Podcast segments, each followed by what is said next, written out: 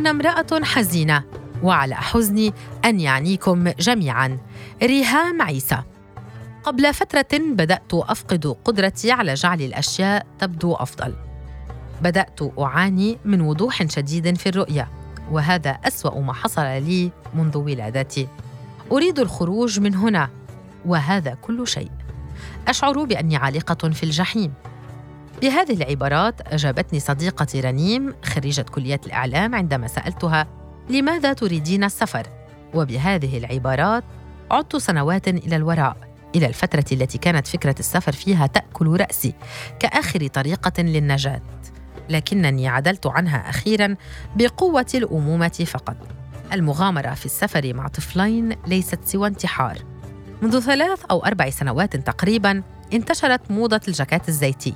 دخلت في سباق لشرائه كغيري من الموظفات الحكوميات اللواتي بات سقف أحلامهن لا يتجاوز شراء قطعة ملابس جديدة. جلست أمام راتبي الذي لم يكن وقتها يتجاوز المئة ألف ليرة سورية أي نحو عشرين دولارا. وبعد حسابات مطولة وضعت الميزانية المنشودة التي تمكنني من شرائه بنحو شهرين فقط. ولكن للأسف خطتي كانت ناقصة. فأي معجزة قد تحدث لتثبت الأسعار في بلد كسوريا لمدة شهرين كاملين.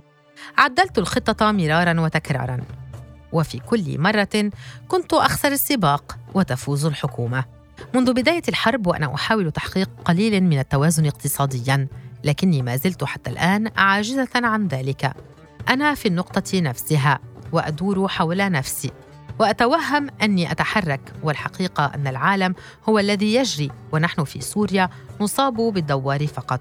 جميعنا على وشك السقوط. شعب كامل يمارس حياته الاعتيادية التي يشعر بأنها منسجمة ومتسقة وطبيعية وواقعية. وفجأة يدرك أنه يعيش لحظة ما قبل السقوط وكل ما يحيط به زائف ومشحف وغير واقعي وغير إنساني. لكننا جميعا عاجزون عن الرفض. جميعنا نمتلك الذريعة ذاتها نمتلك الخوف الحقيقة الوحيدة التي لا مجال للشك فيها في هذه البلاد. هل يستحق الوطن كل هذا الأسى الذي نعيشه جميعا؟ وهل نعرف حقا ماذا تعني هذه الكلمة؟ تعود ذاكرتي في هذه اللحظات عشرين سنة إلى الوراء. أتذكر نفسي في تلك الفترة وبالرغم من ثقل هذه الكلمة إلا أنني في الحقيقة أشعر بالخجل من سذاجتي المفرطة ومن الشخص الذي كنته. أسأل نفسي مرارا وتكرارا لو لم تمر سوريا بما مرت به هل كنت أفكر الآن بالطريقة نفسها أم أنني في أحسن الحالات كنت أنقل الراية من يد إلى يد؟ ما اعتقدناه جميعا انه وطن لم يكن إلا الأصدقاء الذين تشاركنا معهم جزءا من حياتنا. لم يكن إلا السهرات الطويلة أمام شاشات التلفاز حين كنا نشجع مشتركا سوريا في أحد برامج المواهب العربية. ونشعر بالفخر إن فاز. الوطن لم يكن إلا ذلك الشعور المزيف بالأمان ولما ذهبوا جميعا ذهب الوطن معهم. على أبواب المطارات وفي البحار وأمام المحال التجارية وفي مخيمات اللاجئين مات وطننا مرارا وتكرارا لنصبح أخيرا بلا انتماء ولا هوية. الحرب جعلتنا ندرك كم كان انتماؤها هشا وكم كنا مخدوعين بتلك الشعارات الرنانة والخطب الطويلة. يقول الشاعر أحمد مطر إن لم يكن بنا كريما آمنا ولم يكن محترما ولم يكن حرا فلا عشنا ولا عاش الوطن. أخبرتني صديقتي أنه وبعد أقل من خمس سنوات على وجودها في ألمانيا بدأت تشعر بأنها تنتمي إلى ذلك المكان أكثر من انتمائها إلى سوريا. تقول هنا فقط استطعت أخيرا أن أكون أنا. لا أدعي أن كل شيء مثالي في ألمانيا لكنني على الأقل لست خائفة. وأعرف تماما أن هناك قانونا يحميني. ما يربطني الآن بسوريا كمشة من الذكريات فحسب ونصفها ذكريات موجعة. تتابع.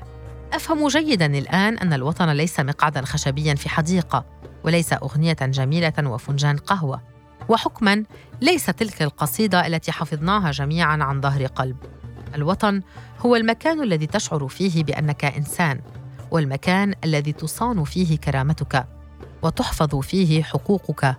مكان تجد فيه نفسك ولا تضيعها. مكان لا يوزع أبناءه على العالم كجوائز ترضيه كما فعلت بلادنا. أتذكر كلامها بالحرف. وأنا واقفة أمام أحد المحال أراقب رجلا يقف منذ نصف ساعة يتأمل ملابس الأطفال المعروضة في الواجهة. تسألني طفلتي ذات الثمانية أعوام ليش نحن عايشين؟ لم أستطع النظر في عينيها. وبالرغم من أني أمتلك الكثير من الإجابات المنمقة والعبارات اللطيفة اكتفيت بجملة واحدة اعتقدت أنها الأصدق. لا أعرف. ضممتها بعدها بشدة إلى صدري وأمضيت بقية يومي ألعن البلاد التي يتساءل فيها الأطفال عن جدوى وجودهم ومعنى حياتهم.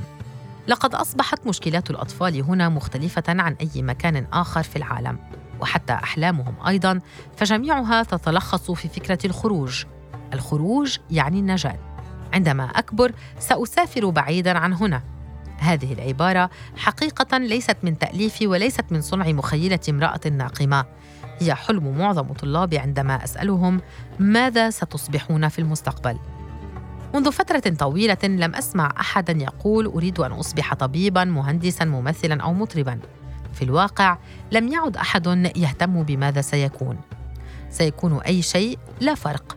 المهم فقط أن يكونه بعيدا عن هنا. لقد قامت الحرب بأشياء استثنائية للناس وما كان أكثر استثنائية من الطريقة التي قتلت بها الناس هي الطريقة التي لم تقتلهم بها أحيانا. لن تمر مثل هذه العبارة التي قالها جورج أورويل على لسان بطله في رواية الخروج إلى الهواء الطلق مرور الكرام على السوريين الذين لم تقتلهم الحرب. ما فعلته الحرب بنا أكثر بكثير من القتل وأقصى من الموت مرة واحدة. نحن نموت يوميا هنا مئات المرات وبمختلف الطرق وأبشعها وبقرارات ظالمة وبأسعار فاقت قدرتنا على الاحتمال وبحاجات أطفالنا وبرغباتنا المكبوتة وحاجاتنا اليومية التي صارت احلاما. في هذه البلاد نحتاج إلى فرح نحتاج إلى سرير واحد يحملنا ونحتاج إلى حلم لا يبقى صغيرا. حلم حقيقي يكبر خارج رؤوسنا. مرحبا أيها البشر خارج هذا القبر الكبير. مرحبا أيتها النساء اللواتي يشغل بالهن لون فستان سهرة الخميس. والرجال الذين يقضون حزنهم لخسارة فريقهم المفضل. مرحبا أيها الآباء الذين يعرفون كيف يملؤون بطون أولادهم. تحية طيبة وبعد. أنا ريهام عيسى. عمري 33 عاما من سوريا. عشت في المناطق الآمنة كما يطلقون عليها. ففي ثقافة بلادي لا نعترف بالعنف ولا بالأذى النفسي. أطالب العالم بحقي في الانتماء إلى وطن ما. وطن يعترف بحقي في الحياة ويرى مسؤولوه أن شراء البندورة ليس بطرا. أطالب بحصتي من الفرح وبحقي في أن أشتري علبة عطر من دون أن أتسبب بانهيار اقتصادي داخل أسرتي. أريد أن أسترد أحلام أطفالي وحياتهم. أريد أن أنشر غسيلا أبيض ناصعا. أمي لن تسامحني على نشر غسيل الوسخ حقيقة ومجازا على الملأ. أطالب بحقي من هؤلاء الذين حولوا أحلامي إلى هذه الترهات التي تسمعونها. أطالب بحقي في أن أبكي على حاتم علي وصباح فخري وجدتي التي ماتت ومر خبر وفاتها علي كخبر ارتفاع سعر البطاطا. أريد وطنا بلا قضايا وبلا أزمات وبلا حقوق رد وبلا عتمة وبلا قوارب للموت.